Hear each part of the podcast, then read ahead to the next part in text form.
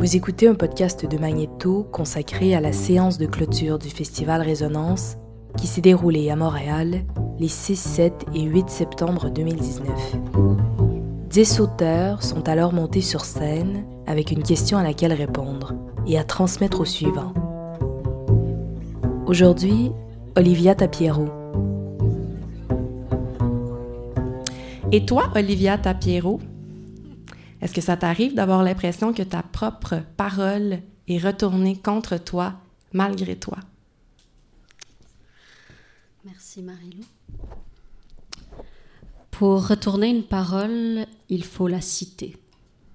La citation, ça peut être une extraction violente, une arme de simplification massive, mais c'est aussi une sorte de recontextualisation, de revitalisation. Comme toute forme de parasitisme, la citation qui sous-tend le retournement de la parole contre soi peut être nocive, voire prédatrice, manipulatrice, ou bien symbiotique, exécutée de manière à bénéficier tous les organismes qui sont en jeu. J'ai vécu ces deux types de retournements, ces deux types de parasitisme. Parfois, on me déterre une phrase et je me demande si c'est vraiment venu de moi. Ça me transforme, ça me nourrit, je m'impressionne en tant qu'autre, me dis que c'est pas si mal, au fond. D'autres fois, le miroir se brise en mille morceaux. On tronque mes propos comme une carcasse à vendre et je me reconnais, mais défigurée. Et là, souvent, il y a une sorte de honte.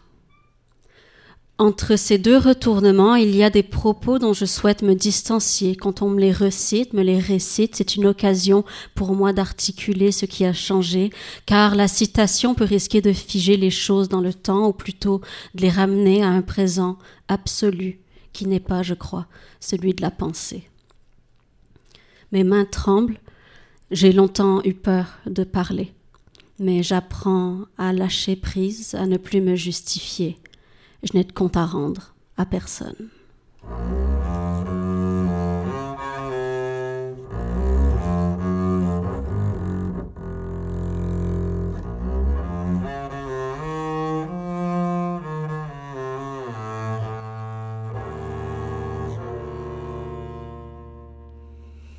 La question qu'on ne me pose pas, c'est quel est mon rapport à la critique littéraire ? Alors, j'étais avec mon amie Daria, puis quand je lui ai demandé son rapport à la critique, elle m'a répondu. Ça sera mon exergue. À vrai dire, je la lis si peu. La critique, c'est un outil pour avoir des bourses. I don't care what Jérémy Laniel et Dominique Tardif pensent de mon livre. I care about money. D'ailleurs, je n'ai jamais reçu la critique d'une femme. Ici, maintenant, la critique littéraire n'existe pas. Ce qu'on nomme critique est un geste capitaliste parfois doublé d'un processus d'invisibilisation. La critique, telle qu'elle s'articule au Québec aujourd'hui, est trop rarement une invitation à la pensée, à la reconfiguration ou chaotisation imposée par une écriture. C'est plus souvent une étape dans sa mise en marché.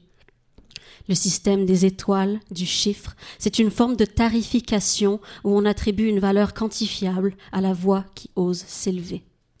Une catégorisation compulsive, une identification au même titre que celle qu'exigent les demandes de bourse ou les fouilles à la douane, à la frontière qui sépare mon corps du discours public.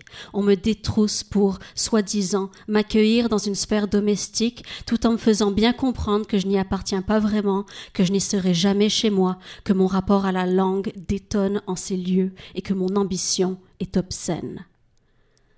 La critique est responsable d'une forme de représentation, donc d'une certaine forme d'effacement. Les voix des hommes ici prennent le dessus. La lecture des hommes rend invisibles les écritures non masculines qui ne correspondent pas au fantasme raté de la nation. À force de quêter l'illustre appellation d'une universalité, les femmes, les queers, les racisées, les immigrantes, on se casse les dents contre l'érection anxieuse de ceux qui cherchent à les cerner. Luki Bersianic, en s'adressant à un critique masculiniste, écrit « Non seulement tu régentes ma vie, mais tu régentes mon imaginaire. Tu m'enjoins d'exprimer avec, mes, avec tes images ce qui t'appartient dans le monde, c'est-à-dire tout. tu m'ordonnes de toujours te donner le beau rôle à travers une langue qui m'est étrangère. Peut-être qu'on me prend un peu pour une conne, conne comme dans con, comme dans vagin, comme dans hystérus, comme dans hystérie. La critique est à l'image de ces présupposés. Précipitée par des contraintes de production, soit par le marché, elle projette sa, super, sa superficialité arrogante sur les textes qui lui font obstacle, sans jamais mettre son propre regard, c'est-à-dire son propre pouvoir, en question. Je me suis publiquement fait défoncer deux fois par deux hommes québécois et blancs. Et j'en ai vu d'autres se faire détruire par les mêmes hommes. Ces critiques masculinistes ont une chose en commun, une volonté d'humilier les femmes qui écrivent, je dirais même une volonté de punir ces femmes, leur écriture, leur appétit. Dans les critiques de ces hommes, j'entrevois la jouissance perfide des écrivains ratés qui se branlent en lubrifiant leur bite avec leur bile. Mais je ne suis pas là pour régler des comptes. Pas seulement. Je pointe vers un problème systémique. C'est une question d'éthique, de regard, c'est une question de genre. Je ne parle pas seulement de sexe, mais de genre littéraire, de sexe littéraire, de frustration sexuelle, de frustration sexuelle littéraire, de catégories imposées par peur d'une déstabilisation imprévisible, d'une perte de contrôle.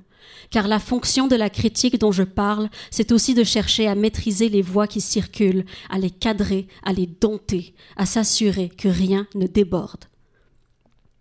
Les femmes qui écrivent ont intérêt à se tenir dans une autofiction déclarée, à confesser leur domaine restreint. Les femmes qui écrivent ont intérêt à faire de leur précarité un produit, à se parer de faillites, de suicides et d'overdoses pour mieux fétichiser la fragilité qu'on leur soupçonne et qu'on détourne pour venir jouer au sauveur. Gare à elles si leur écriture ou leur corps prennent trop de place, gare à elles si ça dépasse, si ça déplace le regard hors de l'humble terroir. Dans une dynamique de pouvoir, le regard des hommes est une forme de censure. Ils préfèrent identifier à un mouvement les pionnières d'une linéarité dont ils ont soif et dont les mouvances nommées, cet espace qui ne vous demande rien, mais dans lequel vous insistez pour planter votre drapeau, such a big, hard cock. Ce n'est rien d'autre que le reflux gastrique d'un nationalisme identitaire, d'un masculinisme inquiet, d'un frontispice qui se donne des airs d'or la loi et sur lequel je crache allègrement. Nommez le mécanisme qui sous-tend ce crachat, c'est peut-être une forme de justice réparatrice. Il y a des regards qui, une fois posés sur nous, nous rendent invisibles, mais en même temps, ils n'ont peut-être pas tort. Mon écriture est à la limite élitiste, hermétique, dira-t-on, faite de spirales de répétition, d'une opacité de moins en moins lisible, et que je revendique comme forme de résistance indigeste et irrécupérable. Et si par moments je n'y crois pas vraiment, je m'y voue de tout corps, parce qu'il y a une partie de moi qui sait. Et ces hommes me donnent juste des munitions pour creuser davantage, une pierre pour aiguiser mes lames et m'obstiner dans la pulsion aveugle qui me propulse vers ma voie. Voilà.